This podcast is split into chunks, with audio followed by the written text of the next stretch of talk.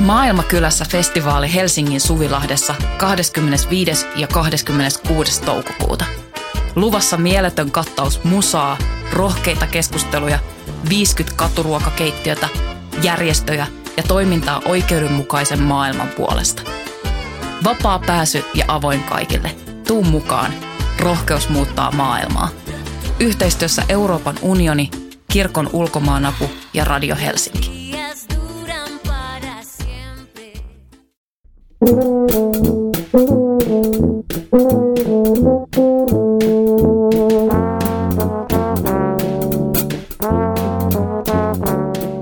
Tervetuloa Teatteripolitiikkaa podcastin pariin. Minä olen Voimalehden kustantaja ja toimittaja Tuomas Rantanen. Tänään puhutaan kouluista. Lähdeaineistona meillä on Kansallisteatterin uudessa maalaamoesitystilassa esitetty break. Sen on ohjannut ja yhdessä työryhmän kanssa kirjoittanut Antti Haikkala, joka onkin meillä tänään vieraana täällä. Tervetuloa Antti. Kiitos. Ja jotta pääsemme vertailemaan teatterin tarjoamaa koulumaailmaa Aulu kouluarkeen, meillä on täällä toisena vieraana opettaja Arno Kotro. Tervetuloa Arno. Kiitos. Ja mä voisin ensiksi kysyä Antti sulta, että mites, mites te päädyitte projektissa tähän tämän tyyppiseen aihepiiriin? Miksi kouluista piti tehdä nyt näytelmä?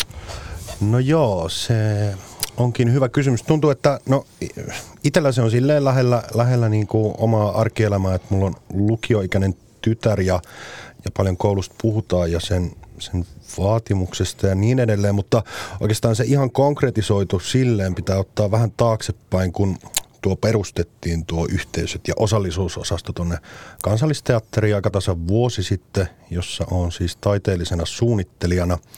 Ja se oli tämmöinen avoin haku, kun hain sitä, hain sitä duunia, niin tota, siinä oli ihan tämmöinen, että suunnittele konsepti, niin kuin esityskonseptia, mikä esitettäisiin koululuokassa.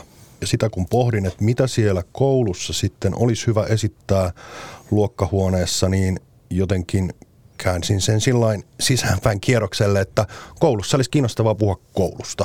Ja tuntuu, että se on kyllä ollut yleisessä keskustelussa se aihe niin kuin koulun tila jotenkin muutenkin, että se on, on tullut sillä lailla lähelle. Niin, no oikeastaan tuommoisesta se ihan lähti ja siinäpä sitten heittäydyttiin siihen maailmaan. Joo, se esityksen maailmahan on tosiaan se, että Tämä Maalaamo-tila on siis uusi kansallisteatterin remontin jälkeen käyttöotettu tila, joka mennään hissillä sinne ylös. Ja, hmm. ja, ja siellä on tosiaan tässä tapauksessa oli rakennettu ihan koululuokka, missä on osapuilleen 40 tai 50, paljonko niitä on pulpetteja? Taitaa 46 olla ihan tarkkaan. Joo. Just niin, ja sitten e, ennen kuin se esitys alkaa, niin siinä sitten parveiltiin pihalla vähän.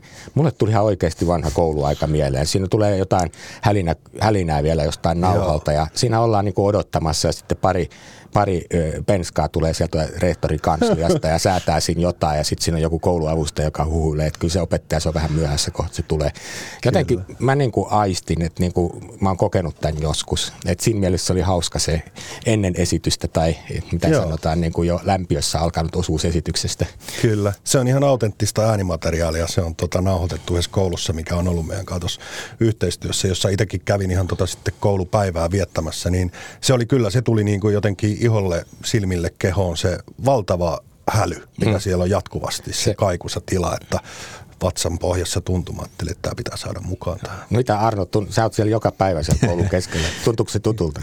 Kyllä tuntui tutulta ja voisi oikeastaan tarttua heti tuohon, mitä Tuomas sanoi tuossa, että, että sä pääsit siihen koulutunnelmaan heti, heti jo aika vähillä elementeillä, niin se on jännä kokemus, kun – Mä oon pyytänyt aina silloin tällöin vierailijoita omille tunneilleni. Ja sitten kun sinne tulee tämmöisiä 450 ihmisiä vaikka, joiden omista kouluajoista on se reilu parikymmentä vuotta esimerkiksi tai 30 vuotta, niin ne monet kertoo, että kun ne näkee sen koulun kellon siellä ja, ja, ja mm. se, tulee se äänimaisema ja, ja, ja sitä koulun rekvisiittaa alkaa olla, niin tulee monelle semmoinen epämääräinen ahdistus tai mm. suorastaan mm. pelko, että yhtäkkiä se maisema resonoi niissä, niissä lapsuusajan peloissa ja mm.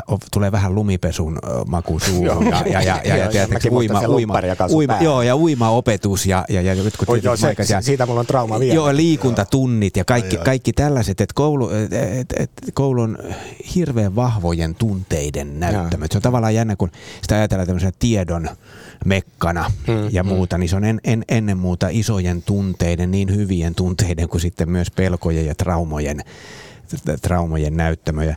Tuo oli, tuo oli mahtava päästä katsoa toi, toi break, kun siinä tosiaan niin itse istui siellä pulpetissa ja pääsi myös niihin tunnelmiin, että apua kohta toi ehkä kysyy multa jotain. Ja Joo, tuli ihan niin kuin vanhat Ruotsin tunnit mieleen ja muuta, että, Joo, että ei, se, oli, se oli hieno kokemus. Ei voinut herpaantua, kun koko ajan tulee sellainen olo, että pistarit tulee. Tai... Joo, joo, että vastaus kysymykseni pääsin tunnelmaan. Joo, kyllä, kyllä. kyllä.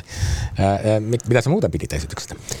Pidin siitä ja, ja, ja se osui kyllä näihin nykyisen koulumaailman kipupisteisiin, että jos ajattelee jotenkin kantavana teemana tämmöistä niin uupumista ja väsymistä ja turhautumista, mm-hmm. niin, niin äh, valitettavasti sitä, niin kuin, niin kuin lääkärit sanoo, niin sitä on liikkeellä. Mm-hmm. Että äh, eikä tässä tarvitse pelkästään mennä tämmöisen ihan mutun ja, ja, ja tota, oman kokemuspiirin varassa, vaan, vaan tästä on ihan tutkimuksia olemassa, että esimerkiksi tämmöinen tutkija Katarina Salmelaaro on tehnyt paljon, paljon tutkimusta tästä niin opiskelijoiden, oppilaiden kuin opettajienkin jaksamisesta ja, ja, ja se on mm. kyllä ollut nyt viime vuosina koetteilla. Joo, se vähän tuntuu olevan vaivana siellä sun täällä. Oltiin työelämässä tai työelämän ulkopuolella omasta tai ei omasta halusta ja sitten tietenkin just tässä koulu- ja jopa päiväkodeissa kaikesta tulee raporttia, että kaikki väsyy ja homma, homma menee niin kuin hälinät, hälinät ja kaikki semmoinen epävarmuus niin kuin tuottaa ongelmia. Antti, eh, sä kerroit, että te olette tehnyt porukalla. Siinä oli hirveän nuori työryhmä. Lavalla on siis eh, kaksi koulutettua näyttelyä, Jussi Lehtonen ja Denisa Snyder. Kuinka hänen nimensä sanotaan, Snyder vai Snyder? Denisa Snyder. Snyder, joo. Ja, ja sitten oli nuoria. Toivo Honkakoski, Lempi Kivinen, Sara Kivivuori, Vera, Veera Toivakka, Tuure Alanne ja Maisa Fraser. Ja mun ymmärtääkseni ne on niin vuorottelee sillä että niitä oli aina kaksi kerrallaan näitä nuoria. Ne oli ihan mahtavia ainakin nämä, jotka olivat minun näkemässäni esityksessä epäilemättä muutkin. Kyllä, kyllä. Mut, mutta ilmeisesti tämä aineisto oli rakennettu tässä työryhmässä ja näillä nuorilla oli siinä niin kuin myös itsellään aika paljon painoa. Ymmärsikö oikein? Joo, kyllä se niin kuin yhdessä, yhdessä nuorten kanssa keskustelemalla ja se tuntui hirveän tärkeältä, että siitä ei tule joku semmoinen, että setä, setä laittaa repliikit nuorille suuhun, vaan, vaan he tuttivat tekstiä ja materiaalia, mitä mä sitten dramatisoin sen käsikirjoituksen sisälle. Että tota, toki just heidän kanssaan, mutta muutenkin kierrettiin, kierrettiin koulu ja puhuttiin, puhuttiin noista aiheista, just uupumuksesta ja, ja kaikesta, mikä siihen koulunkäyntiin voi liittyä sekä oppilaiden että että opettajien kanssa sitten. Et sillain, sillain yrittänyt saada semmoista moniäänisyyttä siinä. Sehän ei ole mikään siis dokumenttiesitys ja nuoret ei mitenkään puhu omasta elämästään. Et Juu, saattaa ei, olla, että jonkun jutut on ihan toisen nuoren suussa tai, tai täyttä fiktioa, mutta tota, kuitenkin, että siellä on joku, joku autenttisuus taustalla niissä.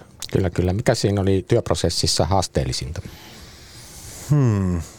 No, ehkä se oli jotakin sen kaltaista, että että sitä käsikirjoitusta tehtiin koko ajan siinä harjoitusvaiheessa, että sehän on aina aika intensiivistä hommaa niin sanotusti, kun, mm, kun mm. pitää... Tota... Dedikset alkaa huutaa. Niin. Tämä kello soi. jotain sen kaltaista. Että et kyllä siinä pääsi vähän samoihin aiheisiin, mistä se opettajahaamokin siinä kärsii. Ja myös kaikki se, kun ö, yritti miettiä, että mitä yhteistä on niin kuin oppitunnilla ja teatteriesityksellä tai näyttämällä. Tuntuu, että ne on, on hyvinkin sukua toisilleen, mutta just se niin kuin rajauksen kysymys, että kuinka oppitunti tämä voi olla tai pitää olla, kuinka kuitenkin esitys ja miten me mm. voi, voidaanko me hallita sitä tilannetta, kuinka paljon me niin kuin, uh, jätetään sattumanvaraa. No ehkä tämmöisiä asioita, mitä oppituntiakin rakentaessa niin kuin, mm, voisi kuvitella, että, että joutuu miettimään, mutta mm, ei siinä, se oli kuitenkin, kuitenkin aika semmoinen virtaava prosessi, että mitään mm. ihan, ihan ylitse pääsemätöntä haastetta ei, ei onneksi tullut. Mä tartun tuohon esittämiseen. Tuo on musta niinku kiinnostava kysymys niinku suhteessa niinku opettajan tai näyttelijän. Sano Saarno, että mitä sä koet niinku esitäksä, kun sä oot opettaja? Mä kerron tähän taustassa vielä esimerkin. Mä muistan mun äiti, joka on hyvin esiintymiskammonen ihminen, mutta on eläkkeellä oleva Saksan maikka. Niin äiti aina kun yritti haastatella jonnekin, niin se oli aivan niin kuin, ei missään tapauksessa, ei voi esiintyä. Sitten mä sanoin, että esiinnyt joka päivä. Että eihän se on niin kuin, ja sitten hän sanoi, että on huomattava ero. Että niin kuin, hän on niin kuin oppilaiden edessä opettaja, ei se ole esittämistä. Mutta onko sulle opettaminen esittämistä? Hmm, toi sana esittäminen on vähän semmoinen latautunut, että öö, en tiedä, mulla mm. tulee jotenkin semmoisia kielteisiä sivumakuja, että, että se menee, menee mm. luokan eteen esittämään jotain, että ikään kuin mm. se olisi jotenkin aidon vastakohta. Mutta sitten mä ymmärrän kyllä, mitä tuossa niin haet, että joku kollega sanoi tuossa mun mielestä lohkaisi aika hauskasti, että opettajan työ tulee yleensä lähelle niin kuin tahatonta stand-up-komikkaa. että se on niin kuin, mm. Mutta että siinä mielessä se on esittämistä, että mulla on semmoinen – ehkä vähän huonomaineinenkin ja vanhanaikainen näke- näkemys opettamisesta. Mä tiedän, että nykyään olisi hirveän trendikästä se, että kaikki tekee läppäreillä tehtäviä ja itseohjautuvuus ja sitä rataa. Mutta mä, mä näen kyllä opetustyön semmoisena, että kun mietin omia hyviä opettajia, joita matkan varrelle sattuu joku äikämaikka tai hissanmaikka, joka mm. kertoo tarinoita ja saa sen opetettavan asian jotenkin elämykselliseksi. Mm. Niin siinä mielessä mun mielestä opettaminen on esiintymistä ja esittämistä. E, asiat pitää esittää kiinnostavasti, mukaansa tempaavasti. Ja mulla tuli tuolla breikissä mieleen se, että se esityshän kesti noin tunnin. Meillä on suurin piirtein samanmittaisia oppitunteja nykyään. Mm-hmm. Ja, se ei varmaan ja, ollut vahinko. Ja, ja, ja, ja, niin, niin ja tota, 75 minuuttia tarkalleen on meillä nykyään se oppitunnin mitta. Mä mietin, että mut vedettiin sen esityksen aikana aika monen tunteen, aika monen ajatuksen läpi ja mä tulin sieltä ulos selvästi jotain saaneena, jotain uusia näkökulmia. Mm ö, omaksuneena ja, ja, ja vaikuttuneena. Niin kyllähän mulla tuli mieleen tämä yhtäläisyys oppituntien ja teatterin välillä siinä mielessä, että mä toivoisin, että ainakin välillä pystyisin pitämään mm. sellaisia filosofian ja elämänkatsomustiedon tunteja vaikkapa, mm. että, että ihmiset poistuisi siellä edes pikkuriikkisen erilaisina ihmisinä, kun ne sinne tuli, jotenkin vaikuttuneina jotain, jotain mm. saaneet. Tässä, tässä mitä, toki, tokihan mä että joku kollega tätä kuuntelee, että jumakauta, että pitääkö tässä nyt vielä niin kuin päivät pitkät teatteria pistää pystyyn, mm. mutta, mutta tota, ajatus kuitenkin se, että parhaimmillaan koulutyö voisi olla sellaista, että todella siellä niin kuin Mut, elämyksellistä. Mm. Mutta kyllähän opettaja niin kuin mihin tahansa yhteiskunnalliseen rooliin liittyy rooliodotuksia ja sitä täytyy jollain tavalla täyttää ja oppilaat odottaa, että opettaja käyttäytyy tietyllä tavalla ja tarjoaa tietoa. Sitä voi aina vähän, vähän niin kuin luovasti venytellä sitä roolia, jolloin tulee näitä elämyksellisiä yhteensä jaettuja hetkiä tai oppimisen niin kuin kokemuksia, jotka syntyy niin kuin henkilön ohjaamina, mutta yleisesti ottaen niin ei siellä ihan samalla tavalla kukaan ole kuin vaikka oman perheen kesken. Mutta mua kiinnosti tässä näytelmässä tosi vahvasti alusta saakka siis se, että tämä Jussin Jussin esittämä, Lehtosen Jussin esittämä opettaja, niin se niin kuitenkin yliyrittää. Että sillä on ihan mieletön niin kuin keuliminen. Että se yrittää olla niin kuin hauska, vaikka ei ole. Tai on ainakin niin kuin, senkin niin kuin, ei, huono huumorikin voi olla tosi hauskaa, mutta tässä mm-hmm. tapauksessa... Jos se on riittävän huono. Ja, ja mutta tässä tapauksessa oli niin kuin koko ajan keuli. Että se niin kuin oli hirveän ylikierroksella. Ensin mä ajattelin, että onko Jussilla semmoinen ylikierrospäivä, mutta se oli kyllä ihan siihen rooliin liittyvää. Ja sillä haluttiin sanoa paljon siitä opettajahahmosta. Haluatko mm. Antti avata vähän, miten te mietitte, että miksi se opettaja on nimenomaan tämmöinen ylikirja? No joo, ehkä, ehkä se lähti jostain semmoisesta, että hän jo tietää tai sen tunnin aikana myös tulee ikään kuin semmoista tarvetta johonkin multitaskaamiseen ja mahdottomiin tehtäviin ja että se hänen ikään kuin kuorma, minkä hän yrittää siinä tunnissa pusertaa, on sellainen, että sitä on pakko jotenkin juosta juosta niin kuin eteenpäin ja siitähän hän myös kärsii, että sitten siellä on tietysti niitä hetkiä, missä se jotenkin se rakenne unohtuu ja se avautuu johonkin niin kuin, mm, mm, hetkellisempään kokemiseen tai, tai erilaiseen ajankuluun, jota jota se itse asiassa haluaisi se opettajahahmo, mutta sille ei ole siihen mahdollisuuksia ja siitä se kärsii. Ja ehkä myös sitten joku tuommoisen niin uupumisen logiikan kautta, että mm, on mm. jossain semmoisessa pisteessä, että tekee kaikkensa peittääkseen sen, että jäisi kiinni siitä, mikä on se niin kuin todellinen ton, olotila. Ton, ton mä niin kuin tunnistin siinä Joo. koko kaaressa, mutta alkuun siinä nimenhuutovaiheessa niin ei vielä tajunnut, että Joo. se on tosiaan oman uupumuksen kätkemistä ja peittämistä se semmoinen tsemppaaminen, Kyllä. ylitsemppaaminen, jonka läpi ne nuoret siellä näkee. Niin. Tunnistitko sä tämän niin kuin Arno, en tarkoita sun ehkä omassa opettajatyössä, mutta tunnistakseni niin kuin sille yleisesti tuon ilmiön, että opettajan rooliodotukset ja sitten se semmoinen ylikompensaatio? Ilman muuta ja se on tässä nykyajassa kyllä hirmuinen ongelma, että opettajille kasataan ihan julmettu määrä sellaisia tehtäviä, josta ne ei suosi kunnolla kyllä selviä ja opetussuunnitelmat on semmoista abstraktia runoutta, että jos joku oikeasti rupeisi kohta kohdalta niitä noudattamaan, niin vuorokaudesta loppuisi tunnit, jotkut arviointikriteerit. Et mä, mä, mä näen sen sillä tavalla, että tuonne tulee koulumaailmaan sellaisia innokkaita nuoria opettajia täynnä opetuksen paloa ja uudet opetussuunnitelmat mm. takaraivossa. Ja sitten jos ni, he, he yrittävät soveltaa niitä käytännön työssä ja miettiä, että hetkinen, että tässä on tämä kansainvälisyysosaamisen sisältöalue, joka pitäisi yhdistää tähän vuorovaikutusosaamiseen ja joka tunnilla pitäisi olla tämä eettisen osaamisen dimensio ja sitten kaikki nämä oppijat mm. pitäisi arvioida niin kuin kymmenen, noin kymmenellä kriteerillä ja on erikseen sisältöalueet, tavoitteet ja mitkä laajalaiset sisältökokonaisuudet, niin se on täysin mahdoton tehtävä. Ja koulu, siis tämä on nyt ihan kauheita sanoa tämä, mutta opettajana ei perfektionisti pärjää. Opettajana ei pärjää sellainen ihminen, joka ottaa opetussuunnitelman liian kirjaimellisesti, mm-hmm. vaan meidän on pakko.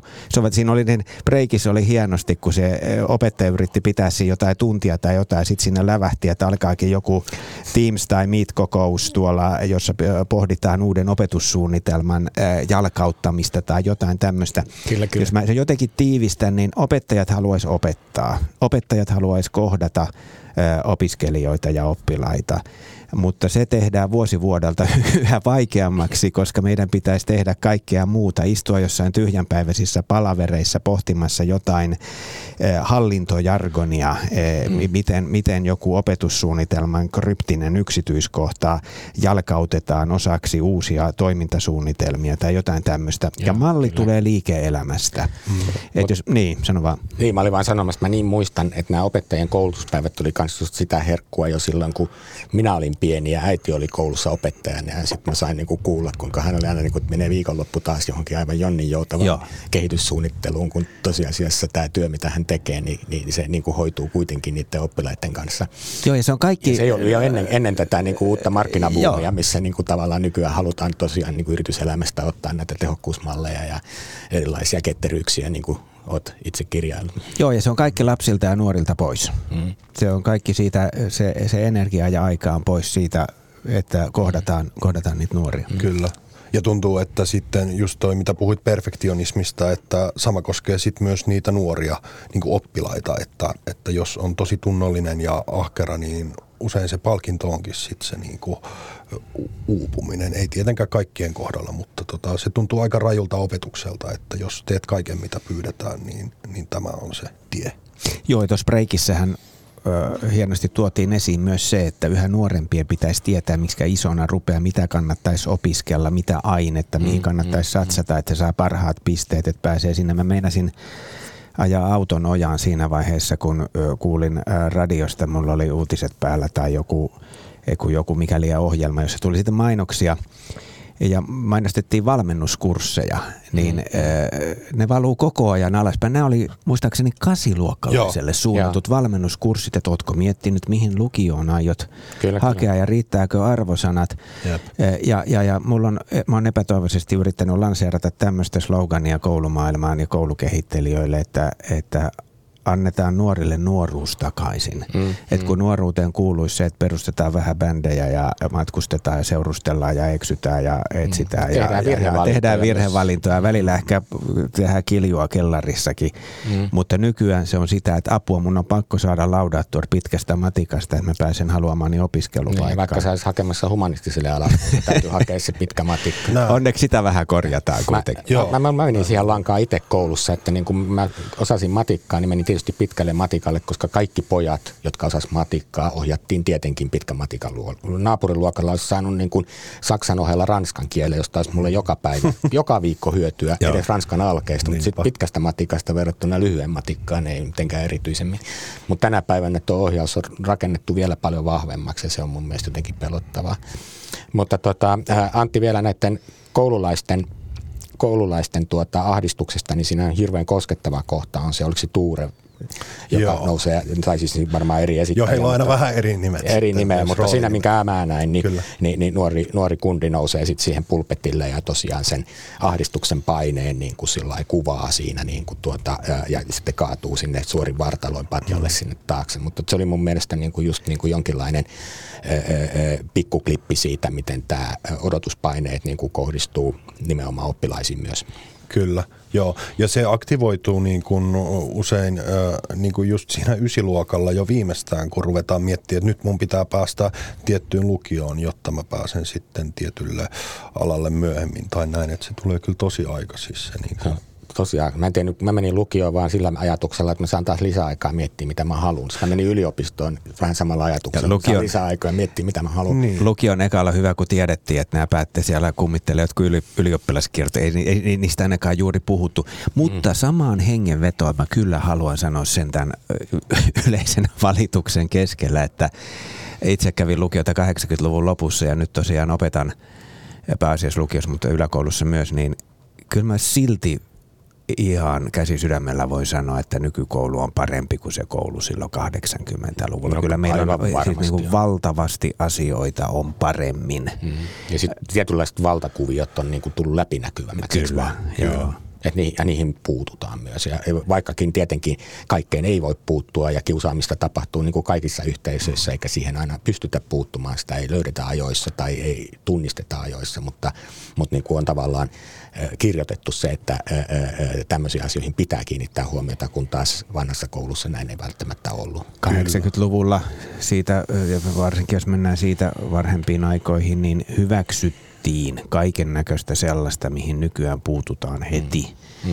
Ja, Mutta mut joka ajassa on, näin musta tuntuu, ne omat hulluutensa, joiden, että me ollaan tavallaan aikalaissokeita, että me ei nähdä niitä oman aikamme hulluuksia. Ja, ja, ja meidän pitäisi vähän herkemmin miettiä sitä, että mikä, mikä on tämä meidän koulun tämänhetkinen e- eetos, ilmapiiri ja tarkoitus. Ja jos me otetaan vähän historiasta vauhtia, niin se oli tuossa breakissä kanssa, siellähän, siellähän otettiin vauhtia ja mietittiin, että ei 1800-luvun koulukaan ollut paikka, jossa vaan tarkoitus on sivistyä, vaan sillä se oli kytköksissä tiettyyn tuotanto elämään ja, ja, ja tuotannollisia tarpeita. Sitten meillä on ollut... Niin lapset piti panna hoitoon, että molemmat vanhemmat saatiin sinne tehtaaseen Tä, töihin. täsmälleen näin. Ja sitten 1900-luvun alkupuolella meillä oli tämmöinen 20-luvulta lähtien tämmöinen isä, isämaallinen eetos, nu- nuori kansa, itsenäinen kansakunta, tai sitä sitten meillä on tämmöinen kristillistä kasvatusta ollut,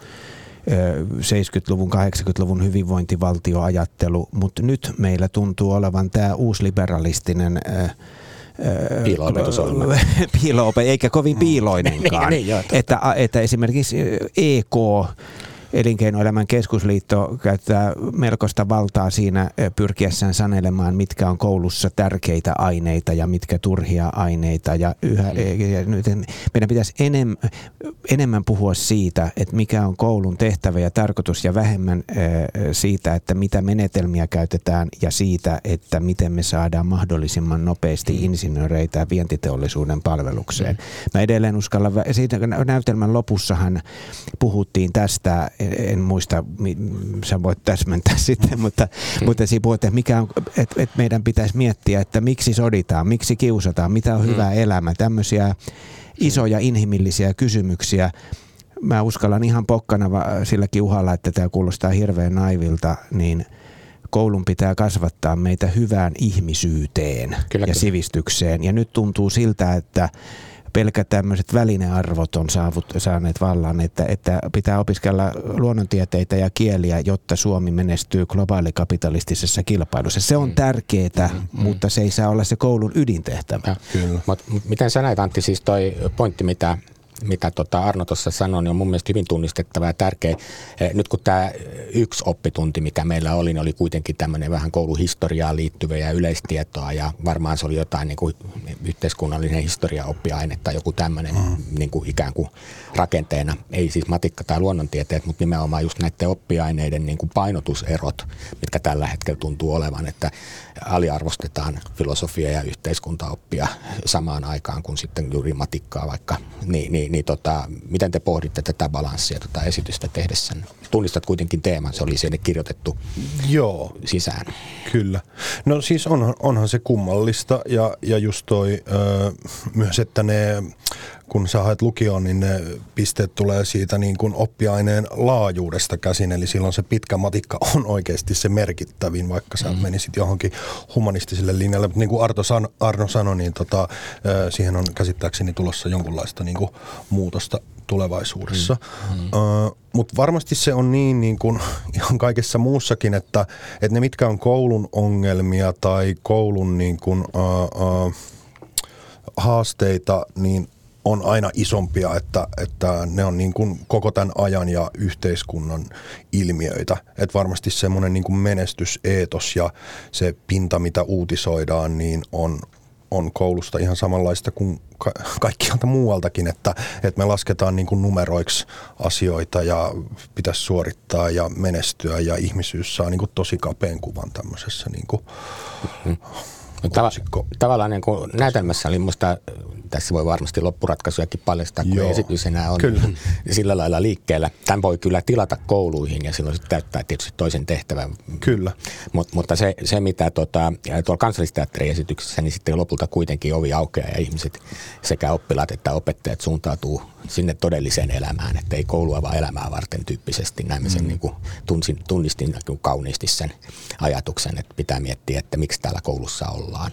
Kyllä, joo. Me ollaan ihan konkreettisesti ajateltu, että se mihin he lähtee on niin kuin, uh, tulevaisuus. Elämä. Niin, tulevaisuus ja elämä ja ehkä myös jotain tulevaisuuden koulua uh, siinä niin kuin, uh, utopioidaan, että siinähän, siinähän mm. niin kuin lähtee, lähtee se dialogi tavallaan siitä, että mitä, mi, mitä se koulu pitäisi olla, että sinne olisi hyvä tulla. Siinä on sitten enemmän sitä Kyllä. oppilaiden näkökulmaa. Ja, ja sehän se on se kiinnostava, että niin kuin Arno sanoi hyvin, että se, on niin kuin, se olisi löysää ajattelua, jos me haikailtaisiin, että ennen oli paremmin. Että ei, ei tietenkään ollut, mutta tota, että miten, miten tulevaisuudessa voisi olla niin kuin mielekkäämpää. Ja just toi, että mikä se on se niin kuin koulun tehtävä ihan oikeasti, se olisi niin kuin, ainakaan omilta kouluilta ei kauheasti muista, että sitä hirveästi artikuloitaisiin pihalle, että ihan oikeasti, miksi me ollaan täällä, mitä tämä on, mm-hmm. mihin me käytetään koko meidän lapsuus ja nuoruus ja niin kuin, että millainen kuva me annetaan elämästä. Että siinä tulee helposti semmoinen putki, johon voi sitten hairahtaa ja niin kuin, se on iso työ, että pääsee jotenkin mm. vähän ajattelemaan sen ulkopuolelle, jos ei siihen niin kuin mm. kukaan aikuinen kannusta.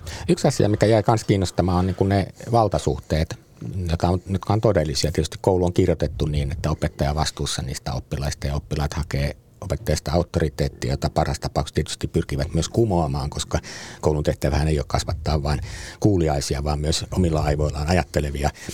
Tässä oli siis tämän opettaja Jussin esittämä opettajahahmon ja oppilaiden välillä tämä valtasuhde, joka oli koko ajan vähän niin kuin pelissä, varsinkin kun Jussilla se oma itsetunto ja ammatillinen auktoriteetti tuntuu olevan vähän niin kuin hakusessa. Ja sitten siihen oli kirjoitettu vielä mielestäni nokkelasti se kouluavustaja, joka on nuorempi mm. naishenkilö. Ja se, tavallaan se Jussi ei huomannut, että se dissasi koko ajan sitä naista. Niin. Ja nainen oli selvästi skarpimpi kuin se opettaja. Kyllä. Mutta tämä selvästi sitä niin kuin emotionaalisesti häiritsi, mutta se ei tunnistanut sitä, vaan se tuli koko ajan, niin kuin, ei muistanut sen nimeä oikein, tämmöisiä niin kuin helppoja juttuja, mutta sen lisäksi myöskin niin kuin muilla tavoin. Niin kuvaile vähän, miten te rakensitte sitä dramaturgiaa siis näiden kolmen eri position näkökulmasta, eli oppilaat tuolla, opettaja mm. tuolla ja kouluavustaja täällä.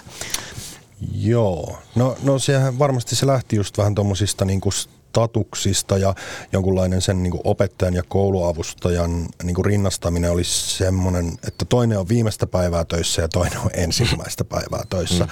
Ja tietysti niin kuin heidän kautta sitten pystyy tuomaan niin kuin eri, eri näkökulmia just siihen, että, että mitä sen koulun pitäisi olla. Toinen edusti ehkä tämmöistä vähän niin kuin rennompaa ja toinen jotain, jotain perinteisempää putkiajattelua, mutta se oli kyllä aika semmoinen niin kuin, myös tosi niin kuin näyttelijöistä lähtevä, että ihan ekat tekstiversiot mulla oli lähes niin kuin monologia, että se oli sen opettajan ja sitten se niin kuin rupesi mm. hiipiä se toinen hahmo enemmän sinne ja ne luonteet rupesi niin kuin muodostua aika myös sillä niin kuin funktionaalisesti, että mitä me halutaan sanoa, mm. minkälaisia eri näkökulmia tähän yhteen asiaan olisi niin kuin hyvä tuoda ja no vastakkaisia, jolloin se konflikti on tietysti niin kuin hyvä dramaturginen keino. Ah, no, niin ja, kulkee tehokkaasti silloin Kyllä. se esityskin. Joo. Jep. Ja, ja silloin tietysti ne ö, oppilaat sitten toi siihen, siihen oman äänen, joka oli sitten aika paljon näistä nuorista lähtöisin. Että nehän tulee vähän sillain niin kuin sen oppitunnin ulkopuolelta jotenkin vähän mm. erilaisella esittämisen tavalla. Mutta kyllä ne ihan kovasti uhmailee siinä vähän eri tavalla Joo. kuin tota, meidän aikana koulussa, että ihan kirosanoilla ja muilla. Arno, tunnistaako tämän tyyppistä valtapeliä suhteessa oppilaiden ja opettajien välillä? Ky- kyllä, mutta mä it, oikeastaan haluaisin vielä palata pari askelmaa taaksepäin tuossa, mitä sanoit, sanoit tuossa Tuomas aikaisemmin, että e, vähän viittasit tähän koulun jännään kaksois rooliin, joka on eräänlainen paradoksi, että et kun pitäisi samaan aikaan kasvattaa kuuliaisuuteen ja kriittisyyteen. Mm, mm et, tota, en mä tiedä toimiko tämä vertaus, mutta mä oon joskus heittänyt puolileikillä niin tämmöistä, että mä oon opettajana, näissä tämmöisissä oppiaineissa vielä kuin filosofia ja elämänkatsomusta ja tämmöiset, niin välillä mm. tuntuu niin kuin olisi alko, alkon myyjä, että tota, e, alkollahan on hassu tehtävä. Sillä on kaksi perustehtävää, että pitäisi myydä mahdollisimman paljon viinaa ja toisaalta estää, vaan niin, ja estää, että ihmiset ei joisi sitä. Mm. Nämä on ihan kirjattu jonnekin niin, virallisiksi niin, alkon, alkon tehtäviksi. Pitäisi samalla, niin kuin tavallaan painaa kaasua ja jarrua samaan aikaan. Kyllä. ja mulla on, mulla, ja mulla, joo, ja mulla, mulla on jotenkin filosofian eh, opettajana pikkasen samanlainen että tunne, että ja, ja, ja jotenkin näen koulumaailman paradoksiksi ehkä laajemminkin sen, että meillä pitäisi tavallaan, koulun tehtävä on kasvattaa yhteiskunnan mahdollisimman hyvin mukautuvia ihmisiä, kuluttajakansalaisia. Hankkikaa nyt perhanne se hyväpalkkainen työ ja ostakaa paljon, niin työllisyys pyörii ja tota, talous kukoistaa. Mm-hmm. Ja toiseen korvaan pitäisi huutaa, huutaa että älkää nyt perhana niin kuin kuitenkaan. Mm-hmm. Et, et, ja, ja sitäkin on kirjoitettu sinne jopa ihan, ihan riveille, ei pelkästään rivien väliin tämmöistä jotain – ympär, ympäristökasvatusta tai, tai, tai että et kasvatetaan nuoret ekologisesti sivistyneiksi ja tekemään ekologisesti kestäviä valintoja. Mm, mm. Sivuhuomiona muuten sanon, että mikään ei ole enää sivistystä eikä oppimista, vaan osaamista. Se on mm. niin ekologista osaamista. Sivistysosaaminen, hyvinvointiosaaminen, mutta se on toisen keskustelun paikka tämä retoriikka. Mutta, äh, mutta tämä perusprobleema tässä, että mm. meidän todellakin pitäisi samanaikaisesti mukauttaa tähän kulutuskapitalistiseen, uusliberalistiseen oravan pyörään ihmiset ja toisaalta kasvattaa heistä kriittisiä toimijoita, että, jotka eivät niin kuin menekään ja. tähän mukaan. Että, tämä on, mutta tämä ongelma ratkeaa jotenkin siten, että mä kaipaan tunneille sellaista mahdollisimman avointa ja kriittistä keskustelua, jossa kaikki näkökulmat pääsee esiin – Eli mä en niinkään koe siinä mielessä tätä valtapelinä, että mun olisi setämiehenä tärkeää runnoa joku oma ajatukseni läpi, vaan parhaita oppitunteja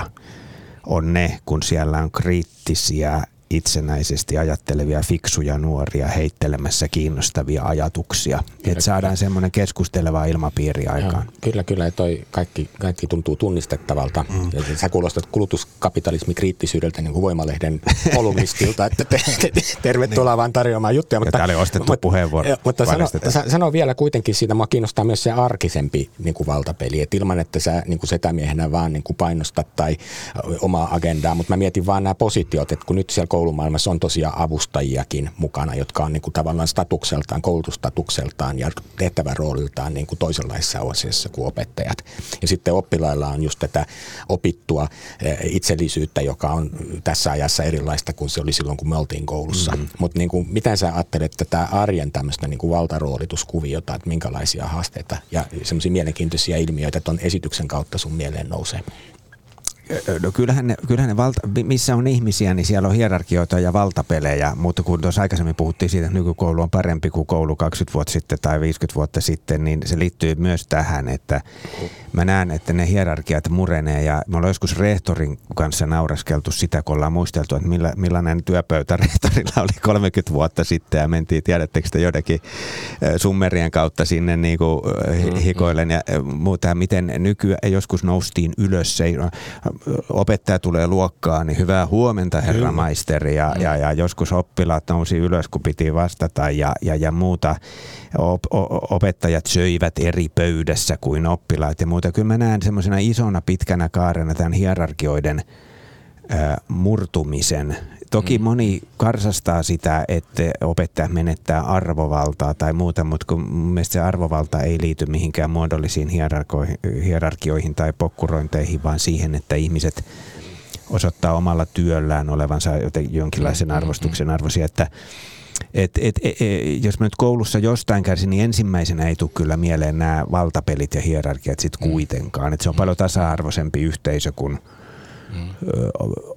aiempina aikoina. Mä toivon ja uskon, että näin on. Sitten yksi teema, mikä mulle tuli myös sisällöllisesti mieleen, e, niin, niin tuota, Antti, te, e, tämä oli oikeastaan aika itsestään selvää, että se siellä tulee nimenomaan just kaikki tämä digiriippuvuus ja mm. E, puhelimien läsnäolo ja se keskustelu siitä, että voiko puhelimen takavarikoida ja se, miten oppilaat kuvaa opettajaa. Nämähän on ollut niin kuin paljon julkisuudessakin keskusteluaiheena, mutta niin kuin silleen, ei helppo keisi, jos sitä ajattelee niin kuin koulupraksiksen kannalta. Kerro vähän, miten tämä nuoret sitä tähän teidän esitykseen niin kuin rakastaa. Miten porukalla teitte? Mm.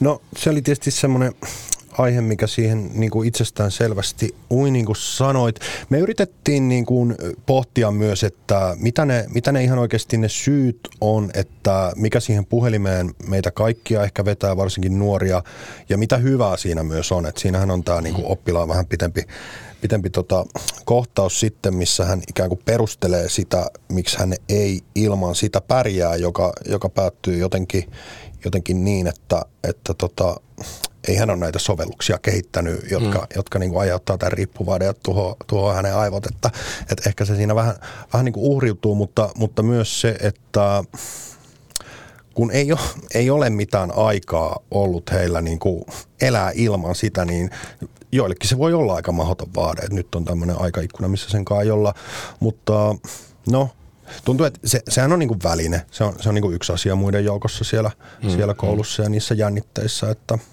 mm. Mm.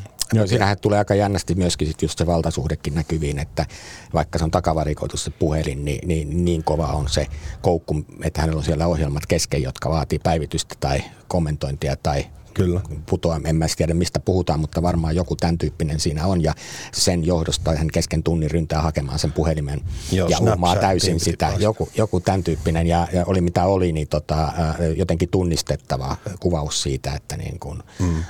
että tota, myös digiaddiktiosta jossain merkityksessä vai mitä. Kyllä, ja kyllähän opettaja yrittää ottaa sen mukaan myös opetukseen sen puhelimen mm. siinä, että ruvetaankin tekemään pientä, pientä kuvamateriaalia, että se on varmaan väline, mitä voi käyttää hyvää ja huonoa.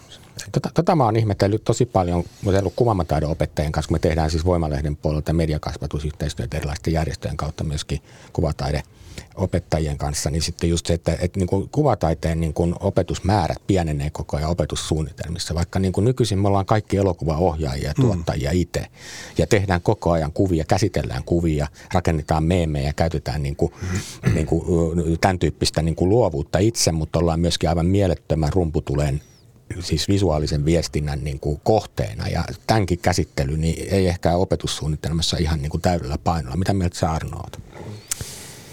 Tämä liittyy siihen eetokseen, jossa taito- ja taideaineet nähdään jotenkin vähempiarvoisena kuin vaikkapa kovat luonnontieteet mm, ja, mm. Ja, ja sitten musiikki, kuvataide ja tämän tyyppiset aineet on jotenkin semmoista parhaimmillaankin jotain semmoista mukavaa täytettä. On semmoisia tärkeitä aineita, joiden, jotka sitten tarvii kevennykseksi ehkä vähän jotain sellaista, että on kivaa, kivaa jotain muuta puuhastelua, mutta mut mä oon ollut pitkään huolissani tästä, että taito- ja taideaineille, esimerkiksi kuvataiteelle ei anneta riittävästi resursseja ja, ja, ja sehän johtaa ihan tuolla kentällä semmoisiin käytännön ongelmiin, että kun tunteja on liian vähän, niin sitten kun se menee tietyn – tota, määrän alle se tuntimäärä, niin sitten ei liity, riitä enää tunteja kokoaikaiselle opettajalle ja sitten se alkaa olla jo semmoinen joku kiertävä opettaja hoitelee vähän siellä sun täällä ja että se, mm. meillähän on semmoinen puhutaan piilo-opetussuunnitelmasta, mutta sitten pitäisi puhua myös tämmöisestä, kun puhuit äsken noista hierarkioista, niin meillä on semmoisia piileviä oppiainehierarkioita, että mitkä mm. oppiaineet on tosiaan arvostettuja, mitkä ei ole. Niin samaa palkkaa kyllä kaikki opettajat, se opetti ne mitä tahansa, mutta kyllä se sitten käytännössä näkyy arjessa. Esimerkiksi tämmöinen, että ei, ei, ei musiikille ja kuvataiteelle ole välttämättä niitä resursseja ohjattu. Ja, tunt, ja, ja sitten ihan hallinnollisella tasolla, että ne mm. opetusmäärät voi jäädä liian pieni. Mehän eletään ihan toisella tavalla kuvallisen informaation keskellä kuin joskus aikaisemmin, niin voisi kuvitella, että oikea reaktio olisi lisätä tämmöistä kuvalukutaitoa, miksi sitä nyt visuaalista lukutaitoa, mm. tätä, miksi se nyt sanotaankaan. Että tässä mielessähän koulu laahaa mm aina jäljessä. Maailma muuttuu nopeammin kuin koulu ja, ja, ja koulun tehtävä on oikeastaan, koulu ei voi sillä tavalla kovin reaktiivisesti aina mennä, jos me nyt päätetään, että okei Nokia tarvii, jossain vaiheessa ajatellaan, että Nokia tarvii äkkiä lisää insinöörejä, että nyt lisätään mm. jotain tämän, matikkaa ja tämmöistä. Siinä vaiheessa, kun ne uudistukset toteutuu, niin me ollaan jo myöhässä. Paras tapa varautua tulevaisuuteen on se, että koulu on mahdollisimman laaja-alainen. Siellä pitää olla kaikkia. Siellä pitää olla humanistisia aineita, siellä pitää olla taito- taideaineita, siellä pitää olla luonnontieteessä, pitää olla kieliä. Ja teatteria. Ja te, ja siis vaikkapa draama, oppiaineena draama niin. olisi kova. Sehän siis, oli joskus lähellä. Joo, että tämmöinen tietynlainen gener, genera, siis tämmöinen, että on yleinen, mm. laaja yleissivistys, niin se on, se on mun mielestä siinä yhdistyy. Se on sekä että, että se on sekä itseisarvo, mm. mutta siitä on myös hyötyä jo, Tost, jopa vientiteollisuudessa. Kyllä. Tuosta, tuosta esimerkiksi on tässä studiossa keskusteltu muun muassa porttiteatteri, jotka tekee vankiteatteria, niin niiden kanssa puhuttiin just, että minkälaisia pedagogisia mahdollisuuksia nimenomaan teatteriin voisi sisältyä myös, etenkin silloin, kun on syrjäytymisvaarassa tai jollakin lailla oman käytöksensä suhteen, itsekontrollin suhteen niin kuin vaikeuksissa olevia oppilaita, niin, niin just teatteripedagogiikka voisi olla yksi semmoinen keino, millä oppii tuntemaan omat tunteet ja toisten tunteet ja näin tyyppisiä asioita, mutta, mutta tota, näissä maailman ajoissa, mistä Arno puhuu, niin on vaikea mennä esittämään, että lisätään sinne teatteriopetusta kouluihin. Voi olla, että ei mahdu, mahdu siihen ajatukseen. Mutta mut sen mä kysyisin Antti sulta, että mitä te joudutte tai mitä sä koet, että siitä esityksen niin kuin rajauksesta sitten jää ikään kuin ulkopuolelle sellaisia, mitä olisit mielellään ottanut itse, mutta ne vaan ei mahtunut? Mm. No, hirve, hirveän monta aihetta joutuu jättää ja, ja, ja rajaan niin kuin ulkopuolelle, koska kesto ja kaikki, että saisi varmasti monta esitystä koulusta. No, no aivan varmasti. Ehkä kiusaamisen kokemuksia paljon niin kuin jaettiin siinä niin kuin työryhmän kesken ja ö, seksuaalisuuden kokemuksia, erilaisia niin kuin erilaisuuden ja erityistarpeiden huomioimista. No 15-vuotiaat on nimenomaan kriittisessä iässä kaikessa. Kyllä. Niin kuin, mm. Et lopulta se sitten kuitenkin on enemmän sen niin kuin opettajahahmon ympärillä ja sen oppitunnin, että se esityksen muoto on niin selvästi se oppitunti, että siellä tulee ehkä enemmän vähän semmoisia puhekuplamaisia väliintuloja sitten noista eri aiheista, mutta ihan kaikkeenhan ei siinä pysty ei niin sukeltaa. Musta hirveän paljon te saitte sinne rivien väliin kirjoitettua niin kuin täysin tunnistettavia monet semmoiset seikat, mutta niin kuin ymmärsin ihan hyvin, että esimerkiksi tässä tapauksessa vaikka joku monikulttuurisuusasia, niin ihan ensemblestäkin johtuen, että niin kuin olisi tavallaan pitänyt niin kuin varata sille joku ihan oma oma niin kuin roolihahmonsa tai jotain vastaavaa, että Kyllä. se ei vaan sillä niin kuin luontevasti muuten tuu. Hmm. Mitä Arno sun mielestä jäit kaipaamaan? Tietysti noita äsken mainittuja juttuja olisi voinut olla, mutta sitten ehkä aina häiritsee semmoinen keskustelu, että kaikessa pitäisi olla kaikkea, että ei vaan voi olla. Ei, ei. että, että tota, ei, ei, ei, mua, ei mua häirinnyt oikeastaan. Mä, mä jotenkin... Öm, ärsyttää vähän välillä kolumnistinakin semmoinen, että, että miksi tuossa artikkelissa ei nyt otettu huomioon sitä ja tätä. Mä mm. mietin, että no ensinnäkään se ei ollut artikkeli, vaan kolumni ja toiseksi 3000, 2200 merkkiä, niin sori, ei nyt kaikessa ehdi. Eli, eli tota, en, en nyt katsojana asettanut teatterin tekijöille sitä vaatimus, että tässä olisi pitänyt mm. käsitellä, käsitellä tuota, äh, maahanmuuttokysymykset ja, ja tuota, seksuaalisuuden kaikki ulottuvuudet. Ulot, ulottuvuudet. Mutta tuosta aiemmasta, äh, mulla on nyt näköjään tänään tapana palata aina ta- taaksepäin, mutta tota, kulutuskapitalismi. Kulutuskapita- ei, ei, ei siihen, vaan tähän drama, että et voisiko olla jotain koulussa enemmän jotain teatteriin liittyvää, niin tästä, tästä on jo aikaa, mutta meidän koulussa, joka ei siis ole millään tavalla painottunut taiteisiin, vähäisimmässäkään määrin, niin tota, aktiiviset äikämaikat ja musamaikka päätti, että pistetäänpä tämmöinen musiikkiteatteri pystyyn. Ja mä, mun täytyy tunnustaa, että et, et mä pikkasen suhtauduin skeptisesti siihen, että mistä jengi repii ajan ja, ja, ja löytyykö meiltä niin kuin tavallisesta koulusta, tavallisesta yläkoulusta mm, ja lukiosta niin, kuin niin paljon lahjakkaita tekijöitä, että kun me tarvitaan, Musamaikka vielä sanoi, että ei kun biisitkin tehdään itse, että eihän tässä Ihan nyt mitään lainabiisejä ruveta. Ne, mä että mistä, okei, okay, mistä, miten käsikirjoitus, lavasteet, ö, ö, tota, soittajat ja sanotukset ja muuta, niin jumakauta löytyy. Mm. Kyllä. Jengi lähti messiin ja sellaisistakin oppilaista, joista niinku, joilla se koulun ei välttämättä mennyt hirveän hyvin ja mm. muuta, ja eikä edes äidinkieli. Hmm. Niin sitten kun ne pääsi tekemään jotain tietyn tyyppistä musasanotusta hmm. ja soittamaan, niin mitkä hmm. energiat lähti liikkeelle. Tuolla on valtava määrä potentiaalia, jota nykyinen systeemi, tukahdetut, on. Joo, ja, ja, ja nykysysteemi ei välttämättä onnistu, tiettäkö, niin kuin poimimaan sitä kaikkea. Sen takia just mä puhun lämpimästi näiden taito- ja taideaineiden puolesta, vaikka itse nyt niitä satu opettamaankaan, mutta mä näen, että siellä on kaikkein eniten sitä piilevä. Kyllä me matikistien potentiaali saadaan mm. esiin, mutta saadaanko taiteilijoiden? Kyllä, ja tämä on se, minkä kuulee niin kuin melkein aina opettajilta, kun mekin ollaan kierretty eri kouluja ja tehty niin kuin teatterityöpajaa ja vähän jotain kohtauksia, esityksiä, että että opettaja tulee, että hän ei olisi kyllä uskonut, mm. että tämäkin tyyppi, ja mitä mm. ihmettä, hän ei ole ikinä nähnyt sitä tommosena, Joo. että ihan mm. niin kuin sillain uusin silmi, ja, ja se on tosi mahtavaa. Me kierrettiin paljon tämmöisiä niin kuin tuvaluokkia tota, ennen tota esitystä, tai vähän niin kuin sillä silmällä, että... Mikä on tu, tuva? Eli tuva on niin kuin tutkintokoulutukseen valmentava koulutus. Joo. Mm. Niin, joo. Elikkä, elikkä jos sulla ei ole peruskoulun jälkeen esimerkiksi niin kuin mitä opi, mm. opintopaikkaa tai se päättötodistus vielä saamatta ja näin. Mutta tota, me tehtiin siellä niin kuin tosi spontaanisti esityksiä. Jussi oli mukana ja, ja minä, Jussi, joka näytteli tota opettajaa. Ja, ja Jussilla vähän... on paljon kokemusta niin just siitä, että käy eri laitoksissa Kyllä, kiertävässä teatterissa. Ja, ja vähän mentiin jo tota esitystä kohti, että Jussi hyppäsi välillä johonkin rooliin, mä toi hypätä, mutta se meni niin kuin tosi maagiseksi se, niin kuin, että onko tämä nyt teatteria vai onko tämä oppitunti vai mikä tämä on, mutta me oltiin kaikki jollain niin kuin samalla taajuudella, mitä kukaan ei niin kuin osannut nimeä. Mm-hmm. Et ne oli niin kuin tosi, tosi hienoja hetkiä, että mun kokemus on, että aika vaivattomasti teatteri solahtaa sinne luokkahuoneeseen kyllä mukaan. Kyllä, kyllä. Ja nythän se voisi tässä kohtaa kertoa, että tämä esitys, joka nyt on päättynyt, eh, siis tämä ei esittää siis enää kansallisteatterissa sillä lailla kuin miten me nähtiin se Arno kanssa, eh, vaan nyt sitten jatkossa sen voi tilata luokkahuoneversion kouluihin.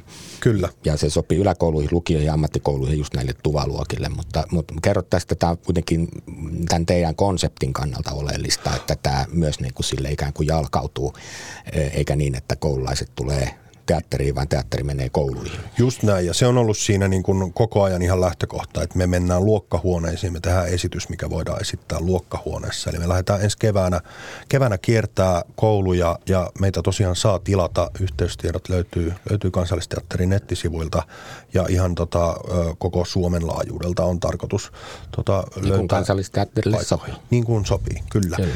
Et ensi keväänä ja mahdollisesti sitten vielä vielä ensi syksynäkin. Ja se tietenkin tulee olemaan vähän erilainen versio, mutta mä ajattelin, että se on ollut se niin kuin tämän koko esityksen lähtökohta, että me mennään sinne kouluihin ö, esittämään ja keskustelemaan näkökulmia koulusta, mm-hmm. että, tämä, että tästä tehtiin teatteriversio tuonne mm-hmm. näyttämölle on enemmän se bonus ja sivuraide. Ja siinä, tulee, siinä on interaktiivisia osia, missä yleisöä tosiaan pyydetään kommentteja ja näin päin pois. Mä luulen, että se elää vielä ihan oma Mä odotan, koulussa. että se tulee olemaan aivan hurjan erilaista, kun siellä on yhteisö, jotka jo tuntee toisensa ja heillä on siellä olemassa olevat kyllä, tota, kyllä. roolit. Mit, mitä sä toivot, että yleisölle jää siitä kotiin vietäväksi? Ne koululaiset esimerkiksi siellä, niin mitä sä ajattelet, että sä olisit tekijänä onnellinen, jos se illalla niin kuin hmm. oppilas siellä tulisi miettineeksi jotain?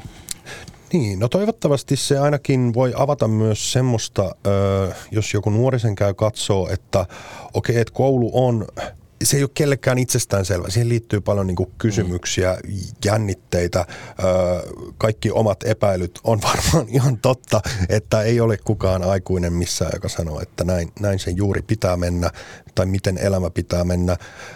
Mä oon ajatellut, että se niin kuin ihanne katsoja on ollut siinä, niin kuin, että jos sitä tulisi kouluikäiset katsoa vanhempien kanssa, pääsis molemmat sinne saman oppitunnin pulpetteihin, että millaista keskustelua mm, se mm. voisi herättää. Opettajia on käynyt niin kuin tosi paljon meillä, meillä katsomassa ja heidän kanssaan on ollut, ollut niin kuin kiinnostavia keskusteluita.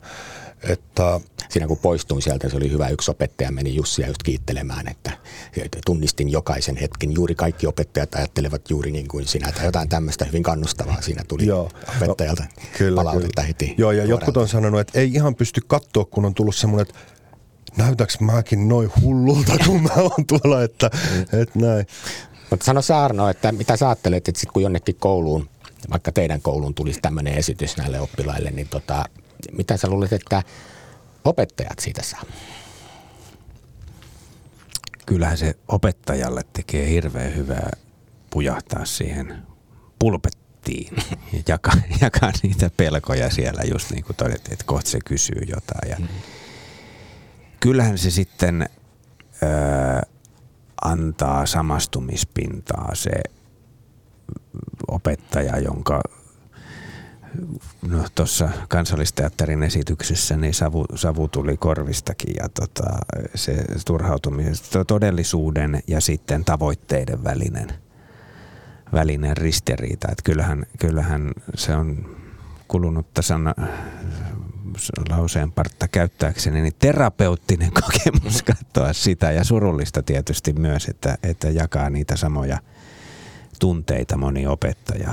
Mm. Et, et kyllä, kyllä se on, mä, mä näen ton esityksen myös semmoisena arvokkaana keskustelun avaajana, että kun lähdette kiertueelle, niin varmasti, varmasti virjää laajaa keskustelua siitä toivon mukaan, että mikä on, mm. mikä on koulun tehtävä ja tarkoitus ja, ja, ja mihin suuntaan sen pitäisi nuoria kasvattaa ja mikä, mikä lopulta on inhimillisesti ajatellen tärkeää. Kyllä. Antti, koet sä olevasi yhteiskunnallinen teatterin tekijä tässä esityksessä tai ylipäänsä? No, no joo, ky- kyllä mä koen. Ja no, mitä kautta se nyt tulee.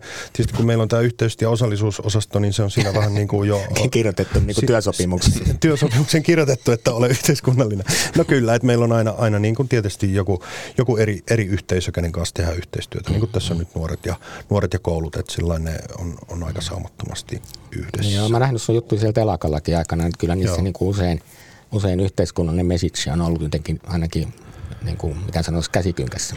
Joo, joskus se on varmaan niin kuin ilmeisempi ja joskus, joskus vähemmän. Mun oma tausta teatterin niin kuin tulleena on tämmöinen kuin Legionateatteri Tampereella, mikä edelleen toimii on voimissaan, joka on niin kuin työttömille tai no, työttömille nuorille niin kuin mm. ensisijaisesti, että, että tota, sit on jotenkin tämmöisen yhteiskunnallisen teatterin kasvatti ennen kuin on osannut semmoista sanaakaan käyttää. Kyllä, niin. kyllä. Onko teatterilla vaikuttaa?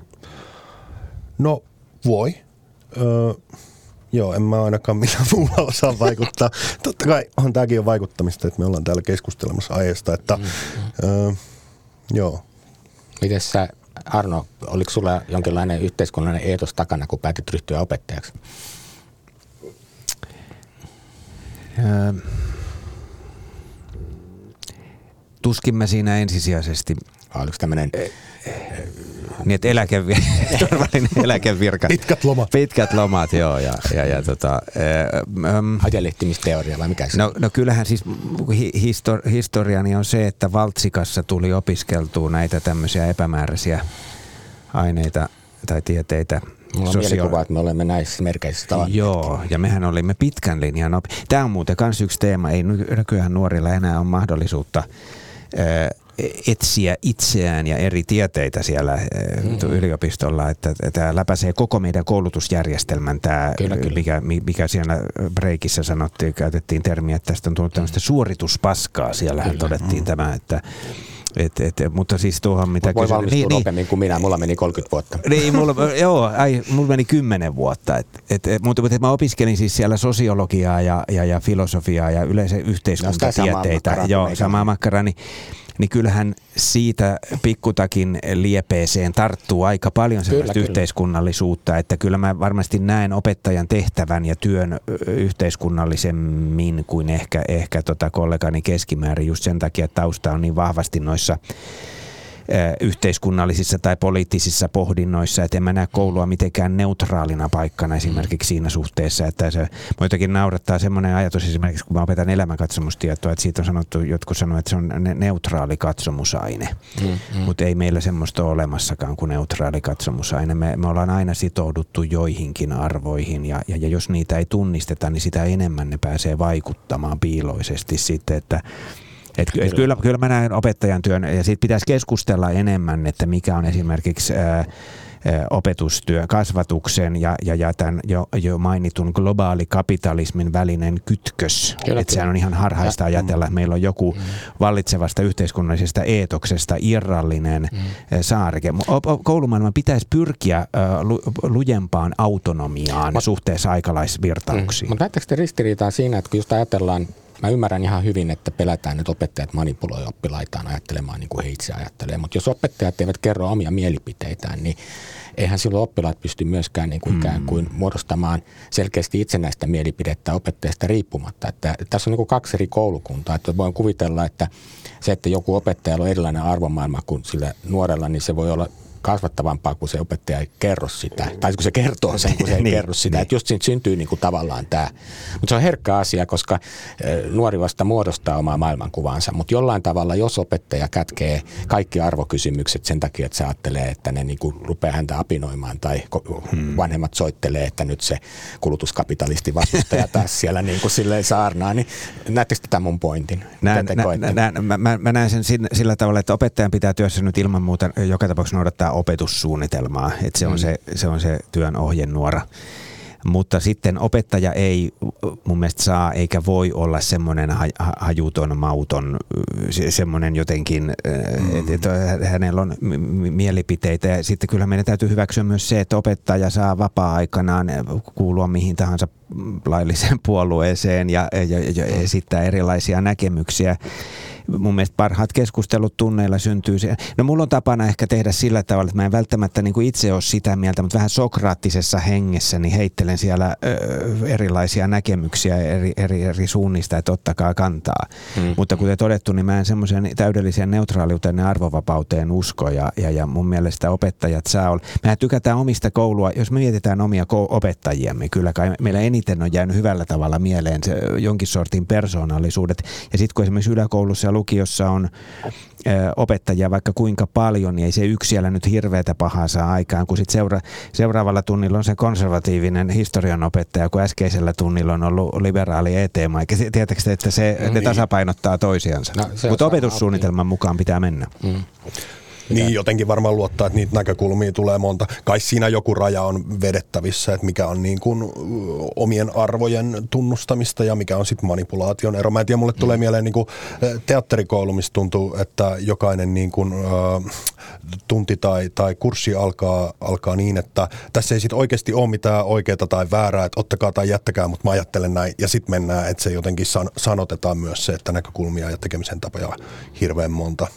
Vaarana toisaalla on, on olemassa semmoinen tietty mani, manipuloinnin skylla, mutta sitten on toisaalla myös tota, semmoisen velton relativistin, karyb, relativismin karybdis, että mm. jos me mennään sille linjalle, että ei, ei seistä minkään arvojen takana ja, ja, ja sitten ollaan semmoisen omituisen relativismin suossa. Hmm. Sano Arno, minkälaista teatterissa tykkäät? Mikä, mitä teatteri merkkaa sulle? No ehkä tämä on jat, jatkumoa tuolle äskeiselle horinalle niin näistä yliopistoajoista, että jonkinlainen yhteiskunnallisuus mua on aina puhuttanut. Mm-hmm. Niin opiskelussa kuin, kuin taiteessa tai jopa viitteessä tai biiseissä, ihan mihin, missä vaan. Ja, ja, ja tota, jos nyt tämmöistä käsitettä käyttäisin, kuulostaa ihanan 60-lukulaiselta tämmöinen yhteiskunnallinen teatteri, joka ei ole liian alleviivaa, mutta jos mä nyt mietin joku, jos pitäisi joku nimi heittää tähän, niin eh, joku edesmennyt Reko Lundaan mun mielestä teki niin kuin mm-hmm. upeata, upeata teatteria, joka eh, toimi kritiikkinä yhteiskunnan eriarvoistamista vastaan ja, ja, ja niin poispäin. muistan sen yhden näytelmän, missä ryöstettiin meidän naapurin elanto tuolla Roihuvuoressa. mä muistan tämän hienoja esityksiä. Mutta Antti, nyt mä kysyn sulta puolestaan, että mikä sun mielestä on koulun merkitys? No sehän on valtava. Varmasti se on niin kuin, uh, jotain, se, se, sehän on siitä harvinainen, että se koko niin kuin meidät, meidät melkein kaikki tästä yhteiskunnasta, niin kuin ikäluokat, että, että jollain lailla kai se yrittää rauttaa meille, että mitä tulemaan pitää. En mä tiedä. Sieltähän me niin kuin opitaan sosiaaliset taidot ja saadaan esimerkit arvoista ihan kaikkea. Mutta varmaan se merkitys voisi vielä enemmän sitten olla, ö, näyttää jotain ovia, mitkä voi olla auki. Että ainakin just tota jäin vielä miettimään, että miksei teatteria olisi niin kuin enemmän kouluissa. Että mulle oli koulu niin kuin aika tosi vaikeaa ja mua pitkään niin kuin oksetti, kun mä menin mun vanhan yläasteen ohi. Ja sitten teatteri tuli mulle on onneksi niin kuin ihan muualta eteen, kun mä olin lopettanut lukion ja myin lehtiä. Ja sitten yksi kaveri sanoi siellä, että hei, tiedätkö tuommoista kuin Legiona-teatteri? Mä en ollut ikinä ajatellut mitään teatterista. Nyt mä rupesin puhua itsestäni, kun piti koulusta puhua. Ei se Mutta mitään, oli eh- ehkä just se, että, että voitaisiin niin valaista jotain, että hei, mitä ihan muuta on, mitä sä et kotoa saa, mitä sä voit mm. niin kuin täältä saada. Ja totta kai me sieltä paljon saadaan, mutta että niin kuin, jotain mm. tämän kautta. Mä en Arno kysy sulta tätä kysymystä, kun mä kysyn nyt, tai sä oot vastannut siihen jo monta kertaa. Sen sijaan Liian mä sulta tämän mun kaatokysymyksen, joka aina saa hämminkin aikaiseksi. Mikä on taiteen merkitys? Ei kauheita. Mihin taidetta tarvitaan? Öö, no mä, mä heittäydyn tässä nyt ärsyttäväksi Sokrateeksi ja haastan koko kysymyksen. Anna että, että mä vastustan sitä lähtökohtaa, että asioita tarvitaan johonkin. Että onko Tuomas Rantanenkin nyt lipsahtanut tämmöisen välinen rationaalisen ajattelun syövereihin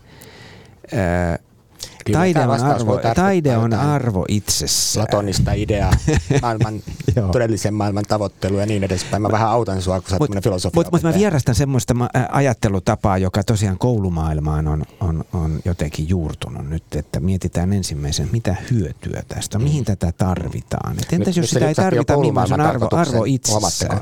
Niin. Kyllä, se menikin Oliko, oliko se riittävän ärsyttävä vastaus? oli, oli ihan, ja me jaamme varmasti tämän näkemyksen juuri siitä, siitä, että koulumaailman, koulumaailman oikeasti pitäisi ajatella enemmän sitä, miksi me täällä ollaan ja mikä on elämän tarkoitus, niin kuin sä sanoit aikaisemmin. Eikö niin? Taisin jotain tuommoista puhua. No niin, nyt me ollaan valmiita. Tähän on hyvä päättää. Tämä on siis Teatterin politiikkaa podcast, jota julkaisee Voimalehti. Minä olen Voimalehden toimittaja Tuomas Rantanen. Tänään ohjelmassa vieraana ovat olleet koulumaailmasta kertovan Breikin ohjaaja Antti Haikkala ja opettaja Arno Kotro. Kiitos teille arvon vieraat. Kiitos, oli kiva käydä. Ja kiitos, kiitos yleisölle ja seuraavaan kertaan. Kiitos, hei.